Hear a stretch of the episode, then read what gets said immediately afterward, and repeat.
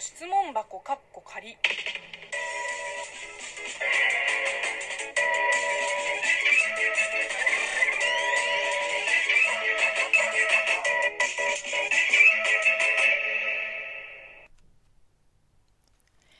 こんにちは。職業中国人のムイムイです。ムイムイの質問箱かっこ仮。この番組は中国生まれ中国育ちの私、ムイムイがあなたの質問に答えていく Q&A ラジオでございます。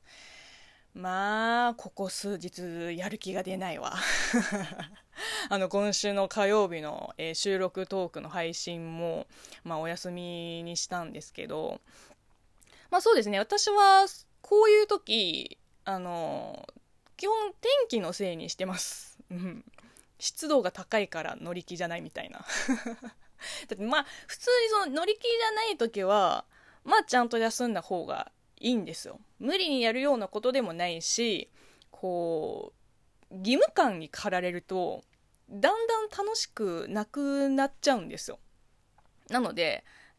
今日ちょっとやる気出ないなって思ったら、まあ、その日はちゃんと休みにして、その次の日からまた頑張るっていう風に、えー言い訳させてください。えーでは、えーお便りを読んでいきましょう。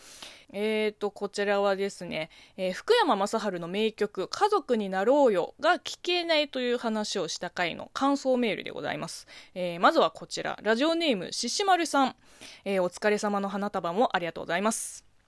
家族になろうよは歌詞もそうですけど、曲名を聞いた時点ですでに嫌ですって言ってそうですもんね、ムイムイさんは。今日も面白かったです。ありがとうございます。いや、こうやってね、面白がってくれるのは本当に何よりです。うん。まあ、ある意味、ラジオだから話せたことかもしれないですね。だって YouTube とかでそれを言っちゃうと、なんかサムネとタイトルだけで、福山雅治さんのファンが もう怒りそうだもんね。うお前みたいな外国人に福山雅治の良さがわかるかみたいな アンチコメントが来そうで怖いです。えー、ラジオネームせいじさん。えー、お疲れ様の花束もありがとうございます。大衆にこびずにムイムイさんらしいいいトークでした。ただ、敵が増えそうですな。笑い、頑張れ。まあ、そうですね。まあ、絶対増えてますわ。だって最近、あの、まあ、ツイッターもそうなんだけど、まあ、容赦なく言ってますから。うん。でも言うて私の中ではまだそのオブラートに包んでる方だと思いますけど、どうですかねえー続いてのお便りは、ラジオネーム、マキロイさんからいただきました。えーありがとうございます。家族になろうよが聞けないで思い出したことがあって、数年前の法事の席で子沢山のおばの下っ腹があまりにも出ていたので、おばさん何人目の問いに、おばの痩せなきゃねーにハッとして、冷や汗をかいた苦い思い出が 蘇ってきました。えームイムイさんにもこのような恥ずかしい勘違いってありますか？そうですね。妊婦絡みの勘違いはないですね、多分。だって聞かないもん、まず。ま、実際さ、そのお腹の出っ張り具合で勘違いすることはあると思うんですよ。でも、わざわざ聞かない。うん。だって、妊娠かどうかは、まあ、その人の仕草とか、で、周りの人の対応とかを見れば、多分ある程度推測できるんですよ。まあ、例えば、その、本人もやたらとお腹を気にしてるとか、あの、周りの家族とかは、なんていうの、その、気使って、あ、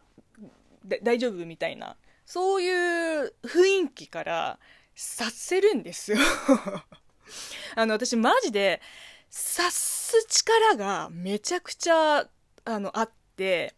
あの、昔、えっ、と、上司の家に、まあ、ちょっと変な話なんだけど、あのその、同僚と上司の家に、泊まり込みで、あのなんだっけ、あの、企画書を作ったことがあって、その同僚が私の、えー大学の友達で、その上司っていうか、その、オーナーさんが、その友達の、えー親戚、そういう、なんていうの、家族企業であの一時期仕事したことがあってで3日間そのオーナーさんのあの本当に家 家に泊まり込んであの仕事してたんだけどこうこのお家に出入りする人の様子とかあの家族構成とか見るとオーナーさんの今の奥さんの一番上の子長女はこのオーナーさんの子供ではないんだ。連れ子なんだねっていうところまで別に誰もそれについて何も言ってなかったんだけどそのお互いの雰囲気とかこの家族家族間の会話を観察すると下の子は血がつながってるんだけど上の子は連れ子なんだっていうのは分かっちゃうんですよ。でそれをその話を友達にあの後日したら友達がめちゃくちゃ驚いちゃって「えななんで分かっちゃったの?」って「いやいやいやいや分かるわ。3日もいれば分かるわその会話のなんかちょっとぎこちない感じ。分かっちゃうわ。まあなのでこれは、まあ、私の癖なのかな？なんか聞かずに自分で考えちゃう。見れば分かるようなことはわざわざ聞いたりしないし多分どっちかというと人にすぐ聞くよりあの人間観察が好きなのでもうだいぶ観察して自分なりの結論を導き出してからあのなんていうの？合ってるかどうかをこう確認するっていう。はい。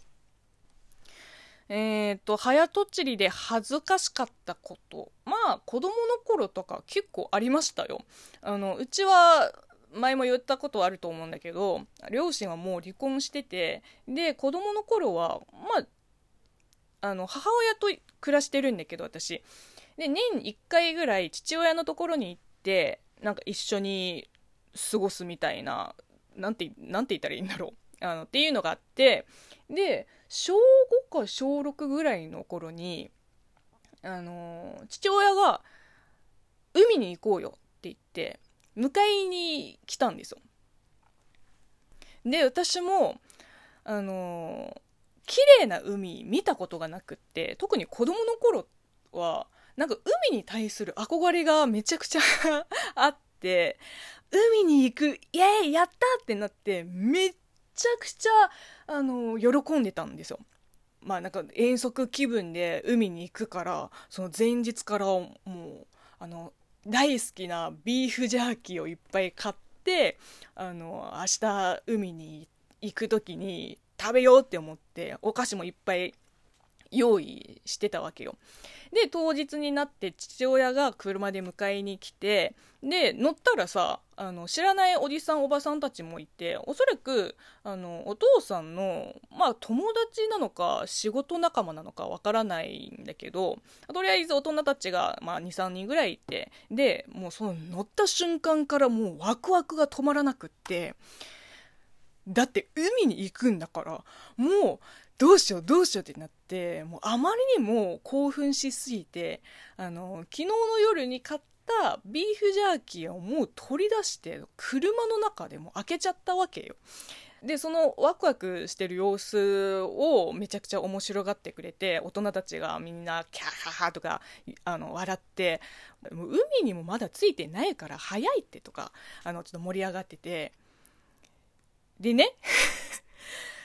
あのどういうわけか走り出した車が海に向かうことなくそのまま当時父親があの経営してたお店に向かったわけなんですよ。あれ？って思ってえ今日じゃないの？海って。今日じゃなかったらめちゃくちゃ恥ずかしいんだけどって思って結局聞かずにいたんだけど。でその日はもちろん海に行くことはなくその次の日も次の次の日も海に行くことは、えー、なかったです。まあ、あれ以来そうですね早とちりは恥ずかしいだけじゃなく悲しいことなんだなって思ってもう期待すること自体を、えー、やめました。はい、というわけで、えーめちゃくちゃ後ろ向きな人間なんですけれども、えー皆さんからのお便りをお待ちしています。では、またお会いしましょう。バイバイ。